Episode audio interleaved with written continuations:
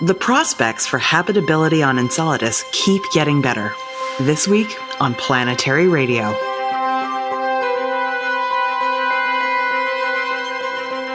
I'm Sarah Al-Ahmed of the Planetary Society, with more of the human adventure across our solar system and beyond. Phosphorus, a key ingredient for life as we know it, has been discovered on Saturn's moon Enceladus. This is the first time that phosphorus has been detected in an ocean off of Earth. Chris Glein, a lead scientist at the Southwest Research Institute, joins us this week to talk about the discovery and its implications for the search for life. Then Bruce Betts will pop in to share what's up in the night sky this week. And now for some space news.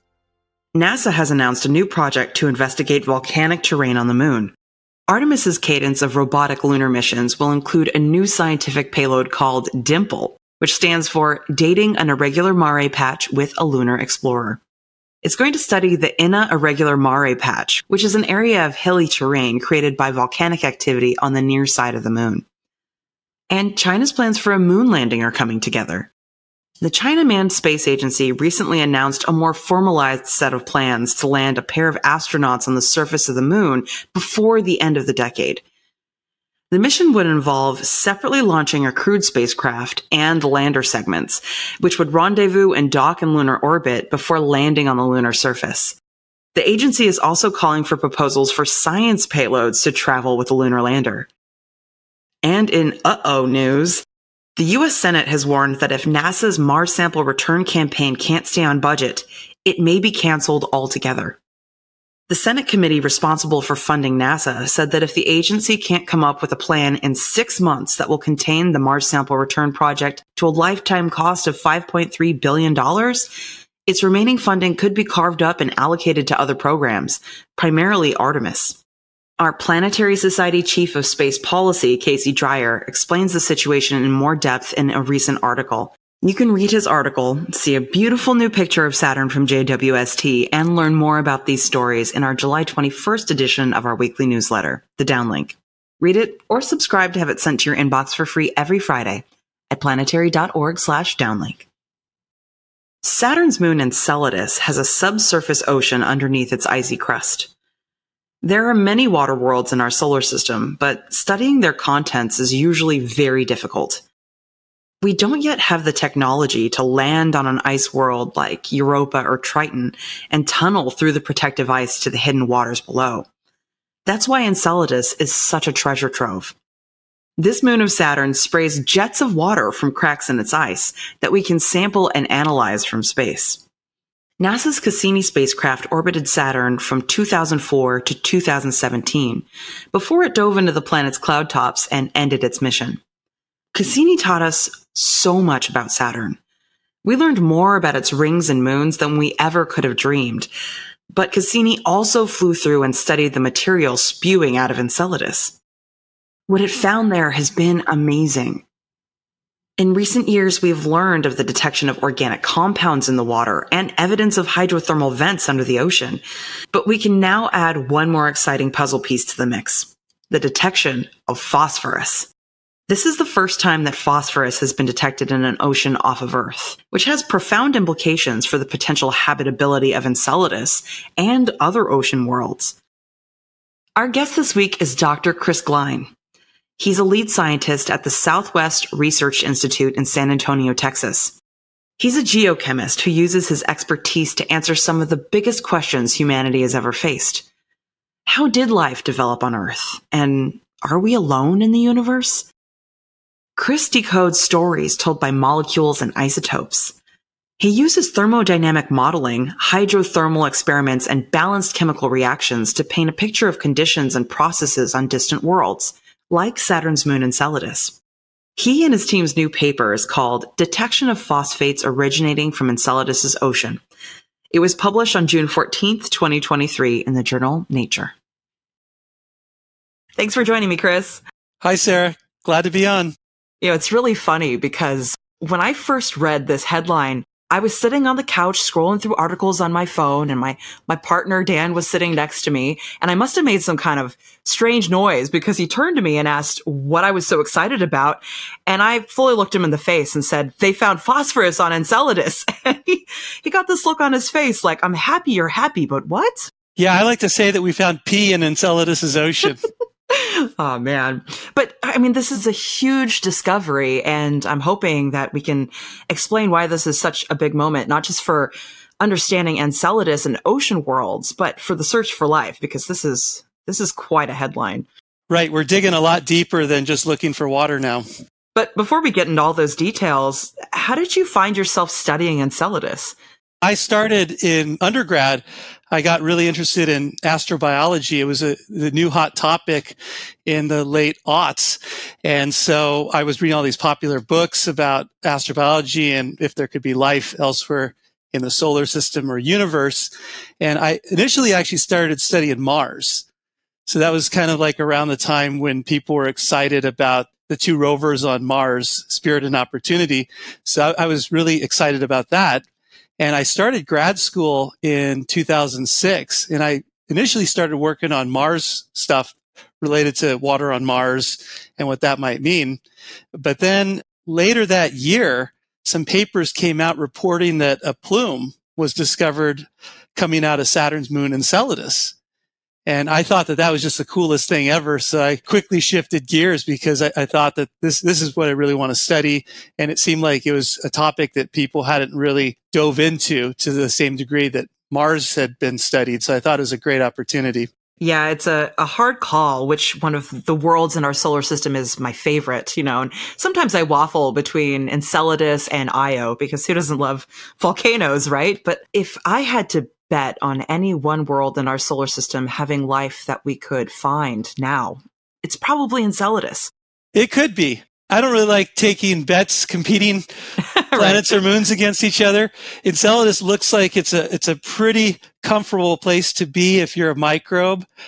Mars also looks like it has a lot of the ingredients for life, and we're still learning about other bodies like Europa and Titan. I wouldn't count them out either. Oh, for sure. But the plumes on Enceladus are the key here, I think. Europa is a great candidate, but there is some indication there might be plumes. But you look at the Cassini images of Enceladus, and you can clearly see this water spraying from a subsurface ocean into space. It's absolutely startling. Yeah, it's really breathtaking. And Enceladus is doing us a great favor because a lot of the more interesting environments for life, what we could think of as habitable environments, we think are in the subsurface, like the subsurface of Enceladus or the subsurface of Mars. And usually it's a lot of work to get into the subsurface. You have to try to figure out how to design a mission that will drill down to get to these kinds of environments. And Enceladus, it turns out, just by its geophysical situation, is giving these free samples into space. So it makes our job as scientists a lot easier, and also what we ask the engineers a lot easier. I mean, we're not even sure how thick the ice crust is on some of these moons, so we'd have to get really creative to try to tunnel down in there. Maybe one day. I know people are working on it. Maybe one day. You're absolutely right. But for people who aren't really familiar with the chemistry of life, why is finding phosphorus on Enceladus so important?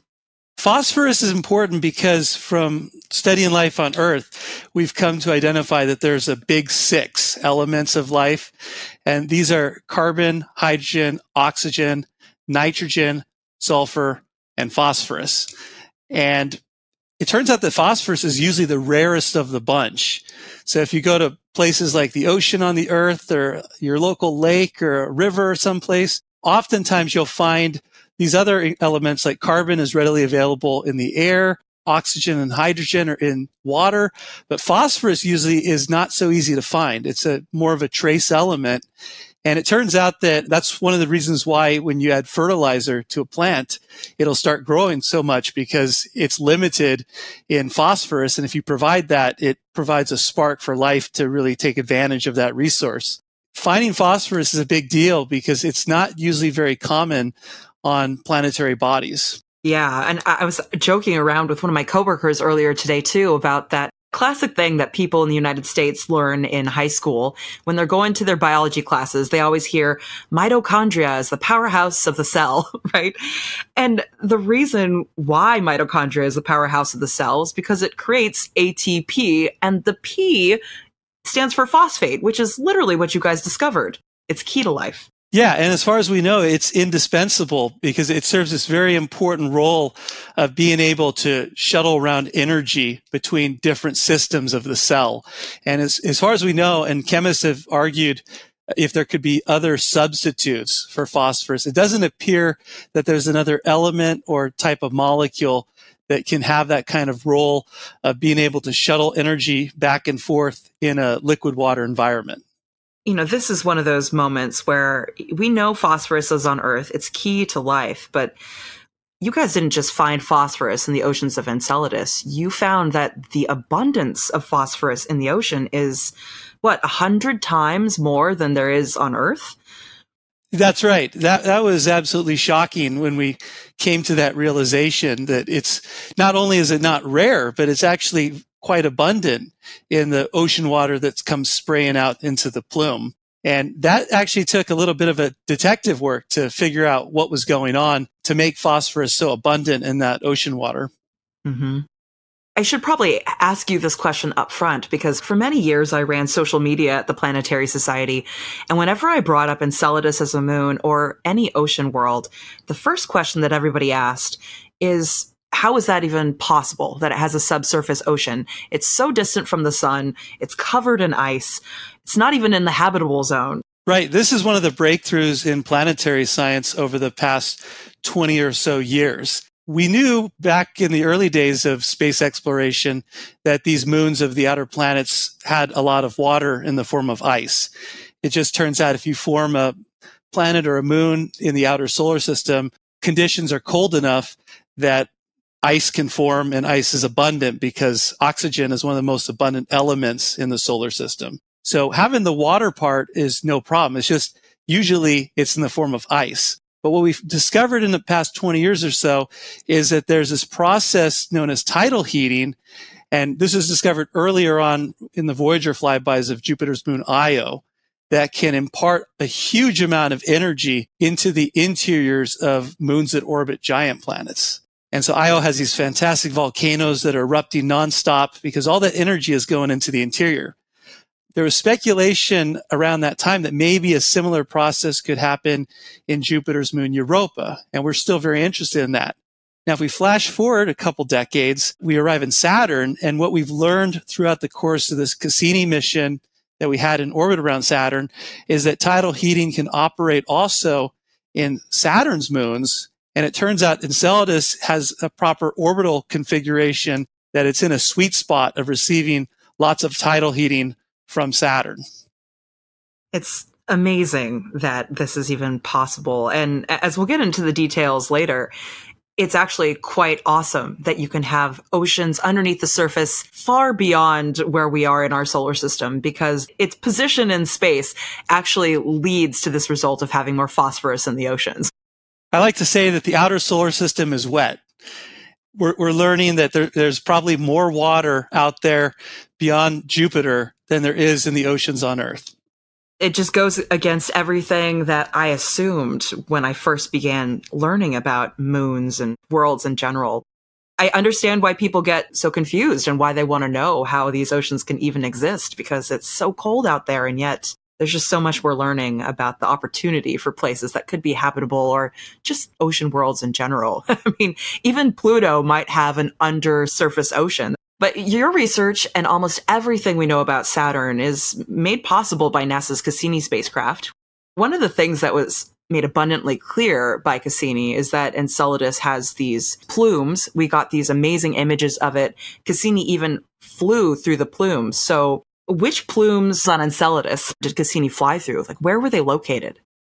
So Enceladus has its erupting stuff from its south pole. That seems to be the area where all the activity is concentrated. And what we found from Cassini, this is looking at the surface using images and using different spectrometers from remote sensing in space.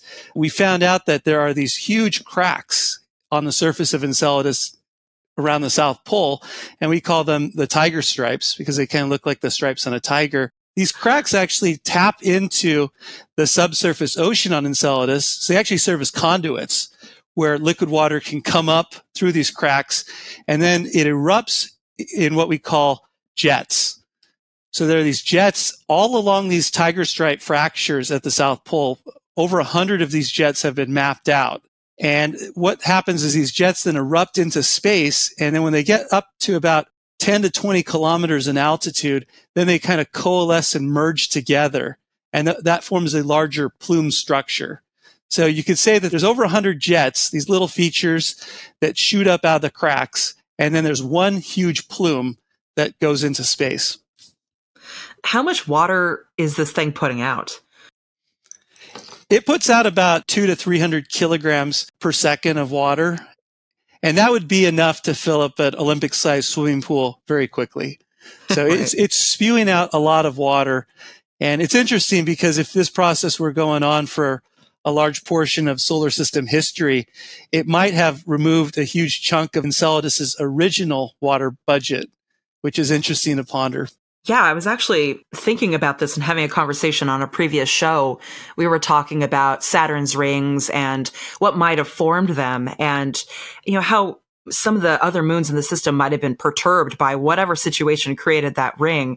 And just thinking about, you know, how much water that Enceladus is putting out and whether or not it's shrinking itself or tapping itself out of water over time is a really interesting idea. Yeah, this whole topic is actually a hot subject in controversial in planetary science, where I study at least right now, the question of how the rings of Saturn formed, when they formed, and how that relates to the formation of some of these moons, including Enceladus. And people have vigorous debates about this, whether the moons and rings could be young or if they could be old. And we're still working on this. It's very exciting to see progress being made. But at least we know that Saturn's E-ring has a cause, and that E-ring is caused by the water coming out of Enceladus. Yeah, so Enceladus is a small moon, but it has a huge impact in the Saturn system. It's constantly spewing out water, and like you said, it forms Saturn's E-ring, and it redistributes some water throughout the system. It looks like even Titan, which is quite far from Enceladus, gets its oxygen supply to its atmosphere from pollution that originates from Enceladus. Wow, I did not know that. Yeah, there's a couple of unexpected oxygen-bearing molecules like CO and CO2 in Titan's atmosphere, and people have constructed models, and it's found that the water supply from Enceladus appears to be adequate to explain what we find on Titan in the atmosphere.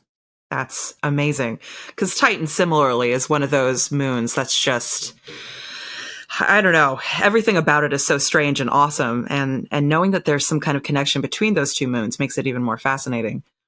So we made this discovery by allowing Cassini to go through and analyze these plumes. What instrument on board allowed it to test the composition?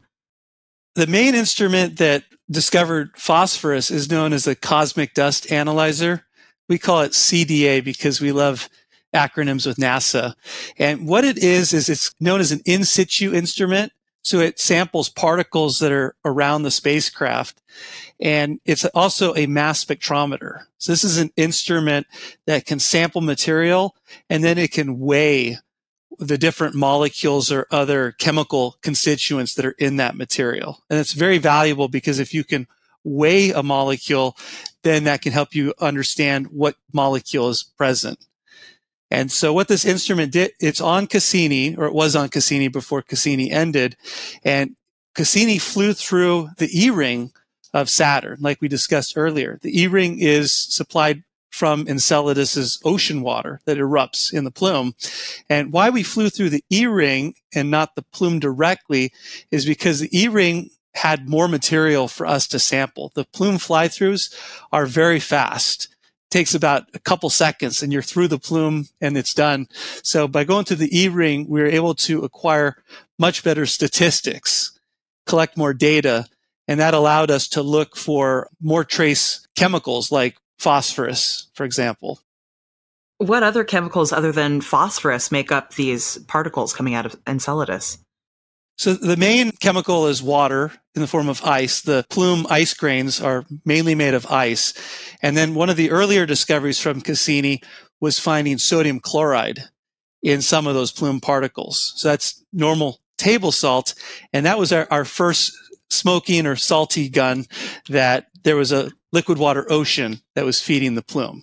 So that was really exciting when we first found that. And then fast forward about a decade, and now we're detecting sodium phosphate salts in the E-ring grains that originated from Enceladus's ocean. Sodium phosphate is one form of phosphorus. And what's interesting about that to astrobiologists especially is sodium phosphates are way more soluble than some other forms of phosphorus. So the one that all of us probably know of is calcium phosphate. It's also known as apatite if you're a geochemist. And if you're just a normal person, it's what your bones are made out of, calcium phosphate. And it's great to make bones out of calcium phosphate because it's strong and it's not very soluble. So your bones are not just going to dissolve in your blood. That'd be a bad day. Instead, it's pretty insoluble. But on Enceladus, it looks like the main mineral form that's available is sodium phosphates, which is great if you're thinking about habitability because it's much more available in the ocean water. Yeah, and I remember when we learned as well that there was evidence that there were hydrothermal vents in the ocean on Enceladus based on the composition of the E-ring. Yeah, I was part of that. Well, I was part of half of that discovery. Initially, the Cassini Cosmic Dust Analyzer found the first hint of hydrothermal activity by finding silicon-bearing grains that came from Enceladus. So we think that results from hot fluids that's mixing with colder ocean water. And then a couple years later, I was part of a team that discovered molecular hydrogen, that's H2, in the plume. And we think that that's produced by water interacting with rocks at high temperature to release hydrogen, which could be a food source for microbes. Yeah, I mean, it's a big deal because there's a lot of evidence that suggests that life on Earth may have started around hydrothermal vents in our oceans. This is an interesting point to me because this gives us some kind of indication of the temperature of the water in Enceladus. We're still not too sure about what the temperature in the deep portions of Enceladus, what that might be. From the findings of silicon, or we call it silica, it's SiO2, and hydrogen gas, we were able to set a lower limit to the temperature. So we think it's greater than about 100 degrees Celsius, or roughly the normal boiling point of water that most of us know about if you live near sea level. But we don't know exactly how hot those fluids might get. That's still an open question. And then why hydrothermal systems are so attractive to many scientists who think about the origin of life is they provide a fantastic energetic foundation for the types of reactions that many scientists think are needed to form the building blocks of life. Turns out hydrothermal systems are really great at generating what's known as chemical disequilibrium. So this is where molecules are formed and then mixed together, and then that combination is no longer happy to coexist. It's unstable from a geochemical standpoint. So if there's any kinds of catalysts available, or if there's a microbe available in an inhabited system, then that can help to support the synthesis of more complex organic molecules.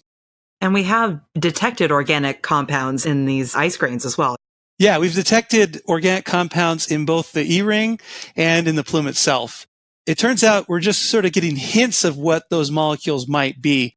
Cassini was not designed to do intensive characterization of organic molecules because organics can get quite complex. And so we got some hints that there are certain structures, like certain features containing oxygen or nitrogen. We've also detected features associated with the benzene ring. So this is a 6-membered hexagon that's found in certain organic molecules.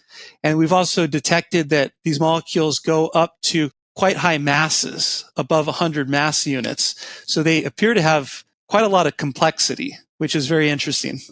That is. We should be clear. The finding of organic compounds does not directly indicate life. We find organic things on Mars, comets, asteroids. They're all over the place, but we are creatures made out of organics. So this is still a really exciting finding, even if it doesn't directly point to life. That's absolutely right. So organics do not equal life, but they look to be a necessary condition for life as we know it, but maybe not sufficient. So that's why we're also looking for other ingredients that you would need in addition to organics, like phosphorus, as we've been talking about. Can we make assumptions about the chemical makeup of Enceladus's ocean as a whole just from this data? You're looking predominantly at stuff that's coming out of one pole of this moon, and now it's in space and being changed by the environment out there. Can we actually make inferences about what's going on with the entire ocean? We can make inferences. We don't have a complete picture because the data are so limited. So we're able to try to connect the dots through modeling efforts to see what kinds of conditions would be self-consistent. And so I've made these kinds of models. Other people have also contributed to this kind of work. So we think we have a pretty good understanding now of what the basic characteristics of the chemistry of that ocean look like, where it's a moderately salty body of water, has a slightly alkaline pH. That means the pH is similar or maybe even a little bit higher than Earth's seawater. We have some indications of the total volume of liquid water down there, its temperature. We think most of the ocean is near the freezing point of water.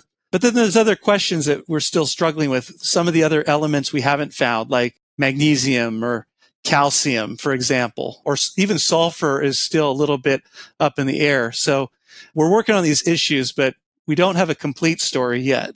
What's cool, though, if you want to turn that around too, is it's also phenomenal to think that we even know anything about an extraterrestrial ocean because we cannot see this ocean. It's completely through the use of remote data like the gravitational tugs that Enceladus imparts, or looking at the composition of the plume that helps provide a window into this unseen environment that is so interesting.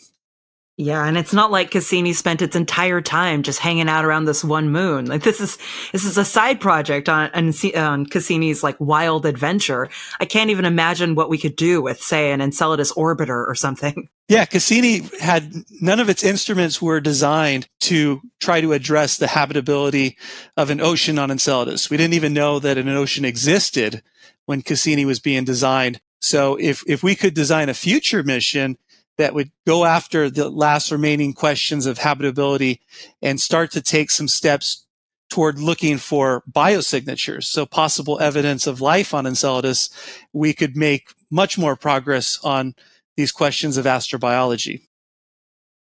We'll be right back with the rest of my interview with Chris Glein after this short break. Greetings, planetary defenders. Bill Nye here. At the Planetary Society, we work to prevent the Earth from getting hit with an asteroid or comet. Such an impact would have devastating effects, but we can keep it from happening. The Planetary Society supports near-Earth object research through our Shoemaker-Neo grants. These grants provide funding for astronomers around the world to upgrade their observational facilities. Right now, there are astronomers out there finding, tracking, and characterizing potentially dangerous asteroids. Our grant winners really make a difference by providing lots of observations of the asteroid so we can figure out if it's going to hit Earth. Asteroids big enough to destroy entire cities still go completely undetected, which is why the work that these astronomers are doing is so critical. Your support could directly prevent us from getting hit with an asteroid. Right now, your gift in support of our grant program will be matched dollar for dollar up to $25,000. With your support, working together, we can save the world. Go to planetary.org/NEO to make your gift today. Thank you. Yeah, I know there's a proposed mission, the Enceladus Life Finder, but it's still a dream right now. We don't really have any other missions going to Saturn that are going to help us figure these things out anytime soon. Well, what's really encouraging is you may have heard the planetary science and astrobiology communities with the National Academy of Sciences. We put together what's known as a decadal survey last year, and a flagship mission to Enceladus known as Enceladus Orbilander was recommended to be the second highest priority flagship mission after a Uranus orbiter and probe. So the scientific community is starting to rally around and recognize that Enceladus is an important place to try to look for life elsewhere in the solar system. Yeah, and if anybody wants to learn more about the decadal survey, we are really into the details on this one. We have a whole article that I'll link to on the page for this episode at planetary.org/radio, so you can read more about it, because some of these things that are being planned and are going to be priorities for the next 10 years are just so exciting. And I really want to go to Uranus and Neptune. The ice giants need some love as well. But oh my gosh, if we could learn more about the oceans on this world, I would be so happy. Yeah, so it's going to be a great thing, especially for any younger listeners. This will be their kind of generation that will go after looking to see if there's any life or evidence of life in the solar system, because we haven't had a mission that's been dedicated for looking for life since Viking landed on Mars. We've had missions that have been designed to look for ingredients that life would need, like liquid water. Follow the water has been NASA's thing, but we're now starting to gear up for a new dedicated search for life on ocean worlds that will help to synthesize all the science that we've discovered over the past few decades.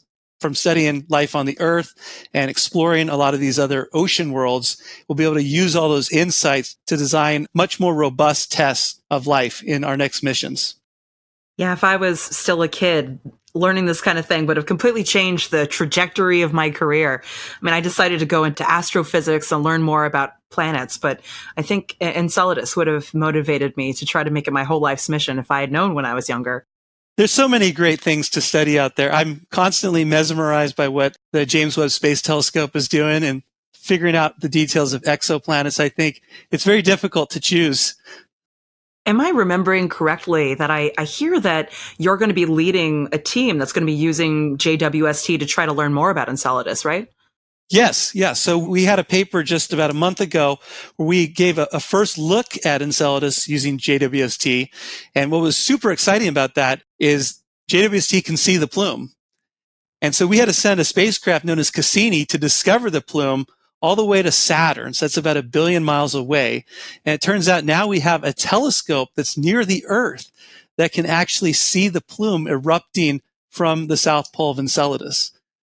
And so what we're planning to do in cycle 2, so this is in the next year, is we're going to take a much longer look at Enceladus than we did with the initial look in cycle 1 to try to see if we can find any evidence of any organic molecules. So following up on Cassini's findings to see new information about organic molecules that might be on Enceladus, look for other kinds of building blocks for life, like ammonia is a big one. We want to see how abundant ammonia is in that environment.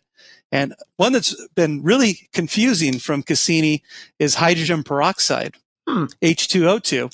And hydrogen peroxide is known as an oxidant. So it's kind of like the other half of the yin and yang with hydrogen. Hydrogen is like one of the most reduced things, and H2O2 is one of the more oxidized things. And it turns out H2O2, hydrogen peroxide, would be a great source of oxidation for powering metabolism. And so there's been some models that have been published looking at this, and we're very interested if hydrogen peroxide could be readily available on Enceladus' surface and what that might mean for powering metabolism in the ocean. That's really interesting. My gosh. I'm wondering about the composition of this ocean. Can it tell us more about the interaction between the ocean itself and the core of Enceladus? Yes, absolutely. So the water itself is just water, H2O. But what's great is finding all the contaminants in the water, if you will. So the things like sodium chloride, another one that's been found is sodium bicarbonate. So this is baking soda. So this tells us, there's a lot of sodium in that system.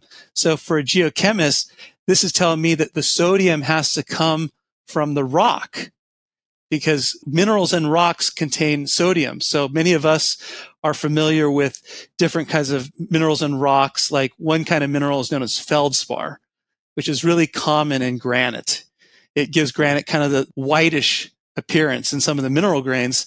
And so that's a source of sodium. So by looking at some of these different metals like sodium, chlorine is not a metal, but it's another impurity that can tell us something about how extensive the water rock interaction has been on Enceladus. We can actually construct models by trying to connect potential building blocks. So things like comets and meteorites. We think icy bodies like Enceladus might have formed by this process known as accretion from the agglomeration of many smaller bodies, which might be similar to a type of meteorite known as a carbonaceous chondrite. So this is a really primitive type of rock from the early solar system.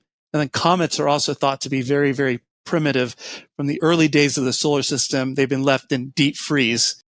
And so we can try to piece together what we think were the starting materials, the meteorites and comets, and then what we see in the ocean today. And then using models, we can try to simulate, okay, if you start from different meteorite compositions and if you react them with this much water at these kinds of temperatures or this other type of fluid, can you reproduce the composition of the ocean as we infer it today? And it turns out that we can in many cases, and that can give us deeper insight into how extensive the water-rock interaction has been. What we find is that it's been very, very extensive. We think probably the entire rocky core at the center of Enceladus has been permeated by hydrothermal fluids. As I was reading your paper, I realized it was making claims about the density of the core of this moon and how it's been altered over time by its interactions with the water. And the fact that we can even begin to fathom what that means based off of measurements of dust grains in space is just ridiculous. That's so cool. Yeah, I got to give a little bit of love to my geophysicist friends. So they're the ones who are able to derive the density. By looking at Enceladus's gravity field, we can understand, well, how is mass distributed in the interior? And it turns out those data show that you have a mass anomaly in the very center of Enceladus, which is what we call the rocky core. So we're able to then constrain the density of those rocks. And it turns out the density is actually kind of low. It's more similar to clay-type rocks, like mud, and less similar to some kind of hard rock. You know, if you went to Hawaii, I just got back from a vacation to the Big Island of Hawaii last week, and you look at those basalt fields. Those are hard rocks. Those are dense rocks, relatively pristine rocks. It looks like the density of the rock inside Enceladus is low. It's more like mud. So that pristine rock has been altered by reactions with liquid water, and it's now this muddy type of clay rock. Could that in any way help us try to figure out the age of this or how long the ocean's been interacting with the core? Yeah, people are starting to make models. Whenever you get great data like this, people start trying to make models. It turns out that this might lead to a paradox because most people assume that Enceladus could be very old because we think the solar system is old. If you look at the rates of minerals reacting with water, those kinds of reactions are generally fast.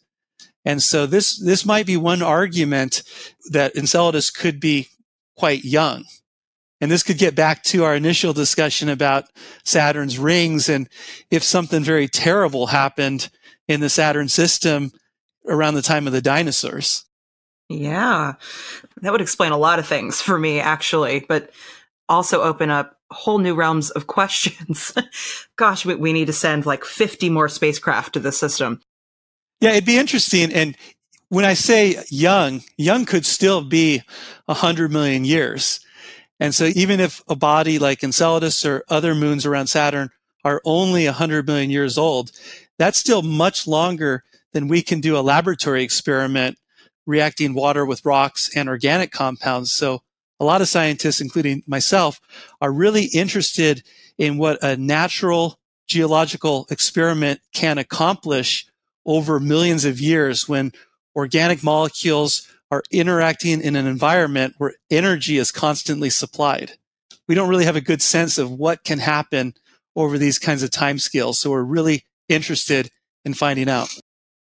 I do have a question about the experiments we do on Earth in order to understand what's going on with Enceladus, because in order to just figure out what the chemical composition is, we have to do all kinds of interesting research with different chemicals on Earth and how they interact with each other. And so who are your partners here on Earth in order to do this kind of science? I've been very fortunate to have great partners. I mentioned before, Frank Postberg is the lead scientist in Germany, and he spearheaded the effort to analyze the Cassini CDA data in great detail to help identify phosphorus. And then on the other side of the world was my colleague Yasu Sakini leading a Japanese team, and they performed experiments to help clarify the geochemistry of phosphorus, where when you have water reacting with rock under Enceladus-like conditions, how would phosphorus behave? We didn't have a completely clear understanding of that, but what they did is they did the kinds of experiments I alluded to earlier, where you take a meteorite to represent Enceladus's core, in this case, a certain type of carbonaceous chondrite, and reacted that at high temperatures with liquid water under Enceladus-like conditions. And we found that under the ocean conditions of Enceladus, and these conditions really are where you have all that baking soda in the water. The ocean's loaded up with baking soda, and that changes the way the water and rock interact. Having all that baking soda, it turns out it supercharges the solubility of phosphate minerals, makes them much more soluble than we normally think of. And that's how you get all this sodium phosphate leached out of the rock into the ocean water. As I was going through your paper, there was also a whole subsection on CO2 and the freezing line in space, this primordial freezing line where you can get these dry ices, and past that, you can get more phosphorus absorbed up into the water because of it. Right. That's the larger implication of where Enceladus is doing us a huge favor by spewing its guts into space. And we're able to learn about it. But we're also able to learn about more general concepts that we think apply to other icy worlds where we may not have as ready access to the ocean water. So we can learn maybe about the kinds of geochemistry that Europa can support, or Titan, or even Pluto, like you said earlier. And what we've learned from this study of Enceladus is having that bicarbonate, the sodium bicarbonate, the baking soda. Baking soda is formed from CO2 reacting with rocks. And so CO2 appears to be a very important ingredient to making phosphorus available. And so if we think about the solar system in a bigger picture, we can look at the distribution of ices in the solar system. And it turns out that as you move further away from the sun, more volatile ices become stable and they can be incorporated into the building blocks of planets and moons. So if you start moving away from the sun, eventually you don't just have rock, but you have rock plus water ice. If you move further away from the sun still, then CO2 ice can be a major constituent in the building blocks of these bodies. What's very interesting is if CO2 ice is abundant and it can react with liquid water and rocks inside some of these ocean worlds, then we think the same kind of geochemistry should happen on these other kinds of bodies. So possibly this type of chemistry that makes phosphorus so soluble in Enceladus could also occur inside Europa's ocean or inside Titan's ocean, or if the moon's a Uranus. So we're thinking about sending a mission to Uranus in the next 20 years. If those moons have oceans, maybe this kind of chemistry can also operate in their oceans to make phosphorus readily available in the ocean water there, which would be extremely exciting. It might be very difficult to find worlds out there with liquid water just sitting around on the surface, but if we can have all of these ocean moons with these oceans just full of phosphorus and all these other organic compounds, it's quite possible that there's just life under the ice of a bunch of rocks out there. Yeah, it's really tantalizing to imagine that.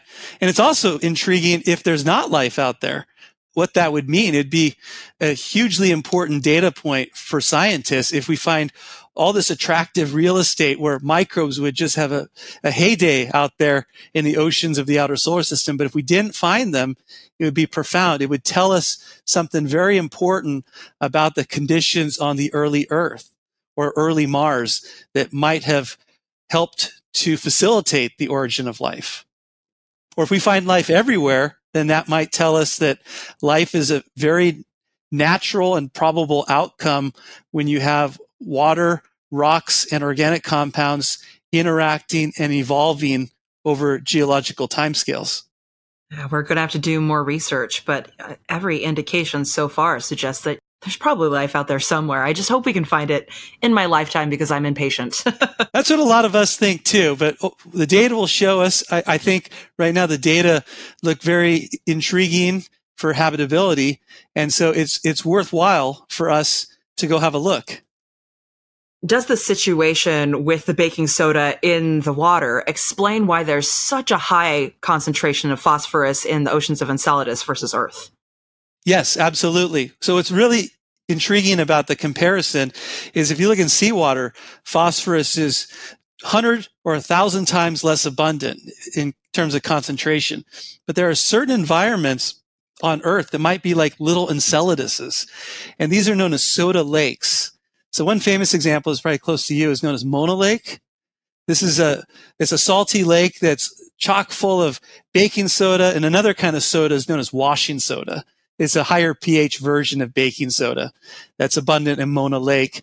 And there are these other soda lakes in Washington State and British Columbia that are even higher in phosphorus. And it turns out those environments have the baking soda being very abundant. And it turns out phosphorus is also abundant. And people at the University of Washington have made models looking at this kind of chemistry. They did it for early Earth. And they first clued in the planetary science community that these are the kinds of environments that support abundant phosphorus, which got us thinking about, well, if Enceladus has an ocean that's rich in baking soda, might this concept also apply? And would this be very favorable for life? And it looks like the answer is yes. Have you been to go visit some of these lakes just to see them for yourself? Oh, yeah, I've been to these lakes in the more distant past. More recently, I haven't been there because travel's been at a standstill up until earlier this year. So I'm looking forward to going back soon, though. I want to take a little fork because there was a whole topic in this paper that I knew absolutely nothing about, which I love. But your team's research suggests that there are systems similar to Earth's, and forgive me if I pronounce any of this wrong, hydroxyapatite calcite and this Whitlockite calcite buffer. I know nothing about this, but the paper seemed to suggest that these kinds of buffer systems are really important to the balance of chemicals in our ocean and potentially life on Earth. Absolutely. So we're really diving into the nitty gritty of the geochemistry now. Yeah. Basically, how you can think about it is so hydroxyapatite is a form of calcium phosphate.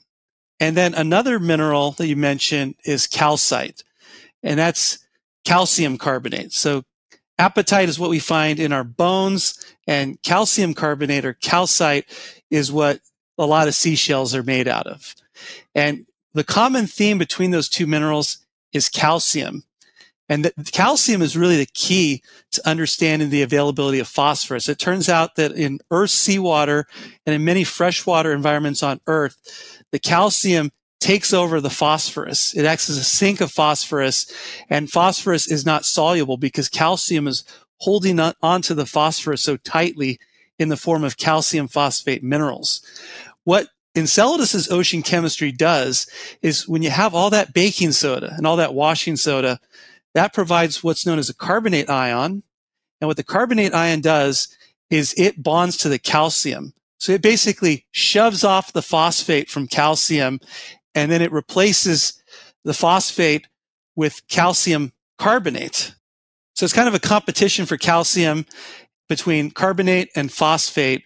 And when you have lots of carbonate present in the soda ocean, the carbonate wins, it takes over calcium, and then phosphate is left to walk away, and it's made available in the ocean water. I see.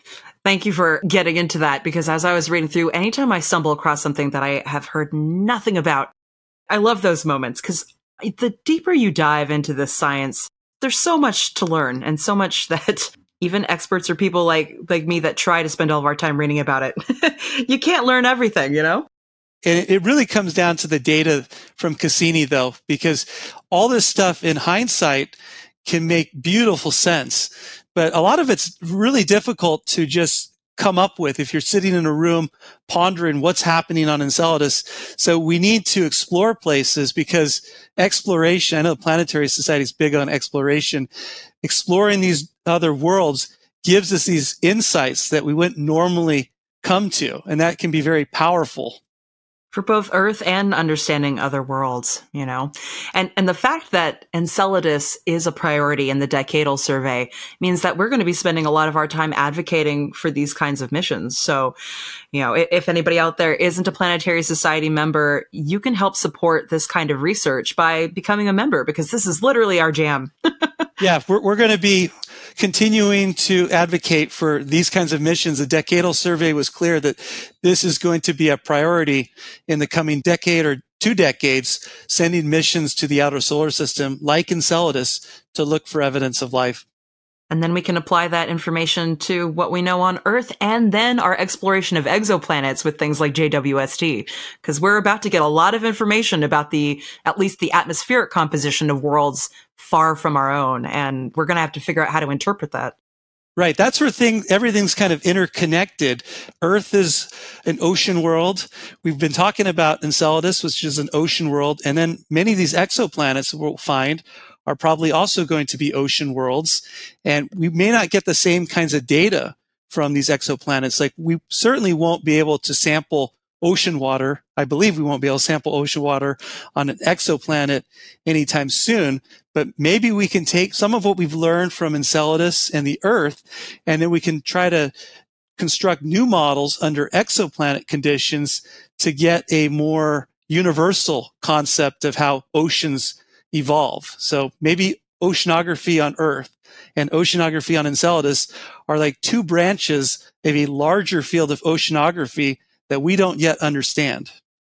Wow, just astro-oceanography sounds like a topic that I would love to get into, and I hope someday people can major in it, you know, get their PhD. That would be great. I think we're headed there, though. Mm-hmm. But, you know, it begins with things like this research, with understanding more about our local worlds and how we can apply it to everything else. So thank you to you and your team for doing this research. Who else on your team was participating in this?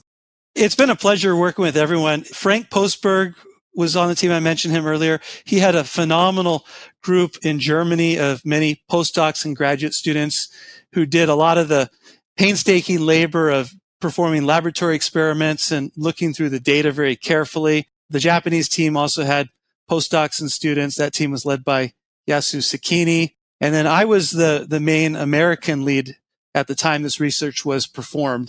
It was an interesting process because we're trying to coordinate a research project between Japan, Germany, and Texas, where I'm from. So you can imagine trying to organize a phone call. Somebody's having to be calling in either at midnight or very early in the morning. And I think we just kind of took turns to decide how we would coordinate this.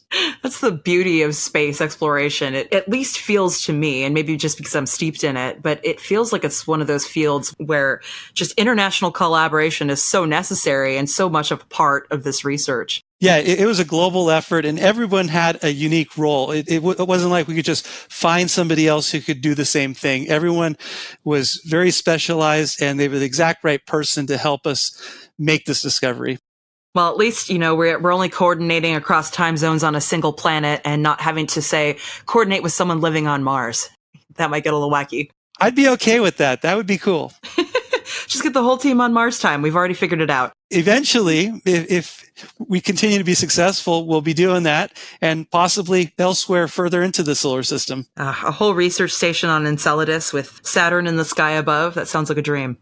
I think the forecast it would be interesting at first, but then it might get kind of mundane, because the forecast would always be that it's snowing at the South Pole. Yep. Well, thanks for coming on to explain all of this, and I'm so excited to learn more. I hope that JWST can really help us analyze this, but considering that it's already teaching us about worlds that are hundreds of light years away, I think there's a good bet. Thanks, Sarah. Stay tuned, everyone. Even the smallest detection of life on another world would completely change our understanding of life in the universe. We can't say for sure what's happening in the oceans under Enceladus's icy crust, yet. But each new puzzle piece adds to the picture. Now let's check in with Bruce Betts, the chief scientist of the Planetary Society, for What's Up. Hey, Bruce. Space! Hey, Sarah. Have you been dancing with your shadow and letting your shadow lead? Yes, although I do like to lead occasionally just to stay in practice. We're going to explain that reference in a second. People have heard it the last couple What's Ups. But before we get to that, what's up in the night sky this week, Bruce? Those planets running away low in the west. You got Venus, super bright, but getting lower and lower soon after sunset. We'll sink below the horizon very shortly. Mars in a few weeks, it's up above, but much, much dimmer, looking reddish. But the good news is we've got Saturn and Jupiter coming into the evening sky over in the east. Saturn rising in the late evening and Jupiter rising a couple hours later. And both of them are very high up in the sky in the pre-dawn. And a little look ahead, Perseid's meteor shower coming up, get psyched. And it should be a good year. That'll be not until August 12th, 13th, and that'll be the peak, but we're already getting some Perseids. So good meteors, not a moon interference. It'll be good stuff. We'll get back to you. On to this week in space history. It was a big day in automotive history. The first driving by humans on the moon of a lunar vehicle. The lunar roving vehicle, lunar rover, was driven on the moon for the first time in 1971 by the Apollo 15 crew. Arr, arr, arr, arr. I wish I could drive a little rover around on the moon. That just sounds like a good time, but I'm sure there are difficulties that I am not thinking of. It's hard to believe. Space, exploration, difficulty? Nah. Easy peasy. All right, on to random space fact. Why so sad? I don't know. Just looking for something different. I'm not sad. Those are tears of joy because the great red spot of Jupiter has a height or a depth, depending on how you look at it, of anywhere from 200 to 500 kilometers. Like, that's a lot more than, say, your run-of-the-mill hurricane, the typhoon, maybe a couple kilometers. Yeah, 300 to 500 kilometers deep, as Juno has found out as it orbits and studies Jupiter. So, pretty cool. Still horizontally bigger than Earth, but a few hundred kilometers in depth or height, depending on how you look at it. And that storm is terrifying. And I can't even imagine how many even more giant storms there are out there in the universe. Yikes. But okay, so this is a big moment. We announced a few weeks ago that we're moving our space trivia contest out of Planetary Radio and into our Planetary Society member community. So, what was our last question, Bruce?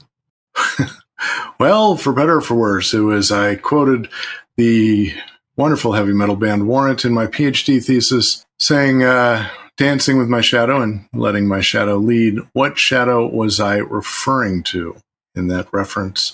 How did we do? It was a hard question, but Planetary Radio fans were undeterred. They took to Google, they downloaded your paper, they read it, and in some cases, they even cited the chapter and page number of the answer. Just in case you're curious, it's chapter 6, page 115, but the answer is the shadow of the moon, Phobos. What was your thesis about, Bruce? I don't know.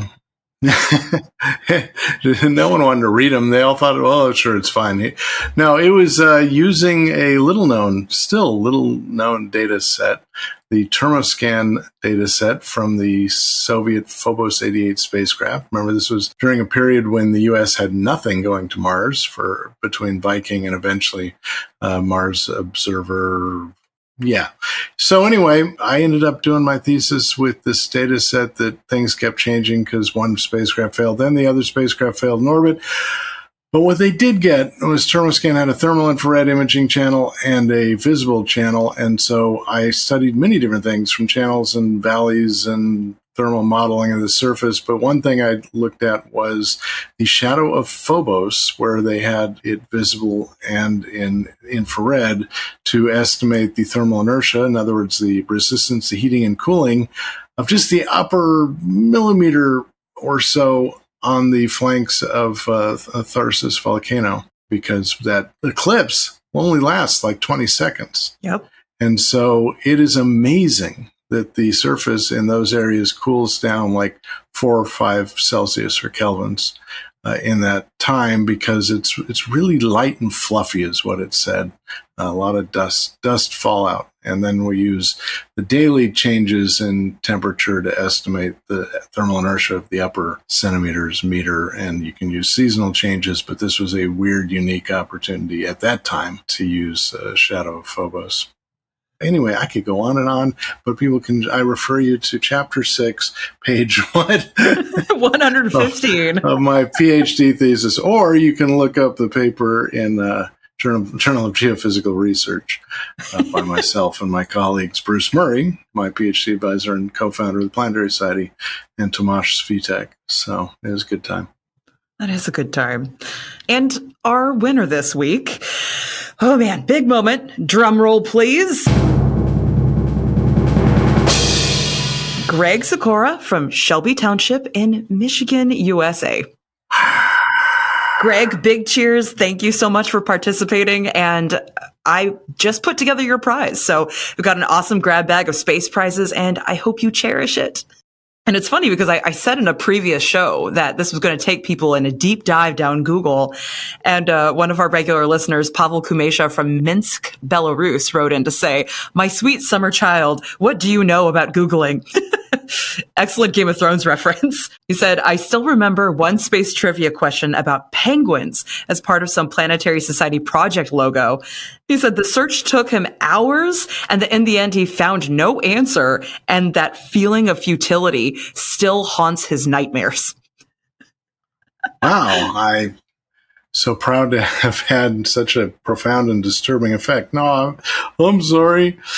Anyway, I would like to, before we move on, to thank everyone who over the last 20 plus years has entertained me with their answers to Planetary Radio trivia, and I hope you join our member community and keep playing with the space trivia. And I think I speak for all of us, Bruce, when I say thank you. Like, you have been the rock star behind this competition for 20 years. And that's over 1,000 trivia questions. And you didn't repeat yourself. That is a prodigious task. Not as far as I know. Maybe once or twice I screwed up, but I really tried not to, which was why we ended up with questions about my thesis and penguins on stickers. So many wonderful comments that people sent in on this. And you know, I usually don't read every single comment that pertains to the trivia question, but some of these were just so good. Elijah Marshall from Leeton, Australia, wrote in to say, "Dang, Bruce, sneaky way to get the views up on your PhD thesis." Totally. They were so low. I cannot imagine why. And David Floyd from Athens, Georgia, USA said, "I have no idea on this one, and Google didn't help me out with finding Warrant lyrics." What? And another listener from Australia wrote in, Ian Gilroy from Maroubra, New South Wales, said the answer was Phobos, the Martian moon, unless Bruce was referring to Phobos, the Greek god of fear and panic. Is there something Bruce isn't telling us? Wow. I can neither confirm nor deny that. Yeah, but, you know, as is tradition, people sent us wonderful poetry about your space trivia question. I have to read both of these because you deserve to hear the beautiful poetry that people sent in. David Fairchild, our poet laureate from Shawnee, Kansas, USA, wrote in, "His thermal and visible studies would make him a PhD czar. And Bruce heralds Betts with little regrets was seeing a shadow on Mars. The shadow of Phobos was moving, the thermoscan data would show. Penumbral eclipses resulting with each 20 seconds or so." Wow. It's clever. That's very impressive. Right? They even brought in the thermoscan data? Like, woof. Yeah, nice. And this one's a little longer, but I do want to read this because I thought it was really beautiful. Jean Lewin, another one of our favorite Planetary Radio poets, wrote, "The colors of the spectrum reveal secrets in their hue, each frequency an element, an atmospheric clue. As we gaze into the universe with increasing acuity, attending telescopic vision through improved technology. But within our solar system, our planets still can mystify. We rely on their albedo to illuminate and clarify. Light can show us features, but shadow is needed too. Shadows give us contrast, helping determine what is true. A student then of Caltech didn't need to use just light, for the shadow of the moon Phobos provided him with new insight. So do not fear the darkness. Answers do lie there. Variations in the surface, in his thesis he did share. And truly, this did warrant his awarded PhD, the chief scientist and program manager of the Planetary Society. Wow, that was impressive. Right? Even worked in Warrant. But I just want to thank everyone so much for participating in the Space Trivia Contest on this show for all of these years. It's been 20 years, and everyone clearly loves this contest. And I'm so looking forward to the next iteration of this. I feel like we've had some conversations about it. And as we move this Space Trivia Contest into our member community, I'm hoping it's going to allow so many more people to participate. And already I've collected some really cool swag to give away for this, including a piece of Star Trek stuff signed by one of the cast members. So I'm keeping it just for such an occasion. Now, what's the status of my suggestion that all the questions have to do with my thesis? We'll take that into consideration. But please, everyone, if you want to send more poetry and love to Bruce, you can either message him on our Planetary Society member community or email it to us at planetaryradio@planetary.org. I will send all of it to Bruce because we need to shower him in the love he deserves. Oh, I told you there were tears of happiness. All right, everybody, go out there, look up the night sky and think about how great you are. Thank you, and good night. We've reached the end of this week's episode of Planetary Radio, but we'll be back next week to talk about a mysterious hotspot on the far side of the moon. Planetary Radio is produced by the Planetary Society in Pasadena, California, and is made possible by our ocean world-obsessed members. You can join us as we continue to support the search for life off of Earth at planetary.org/join. Mark Hulverda and Ray Pauletta are our associate producers. Andrew Lucas is our audio editor. Josh Doyle composed our theme, which is arranged and performed by Peter Schlosser. And until next week, Ad Astra.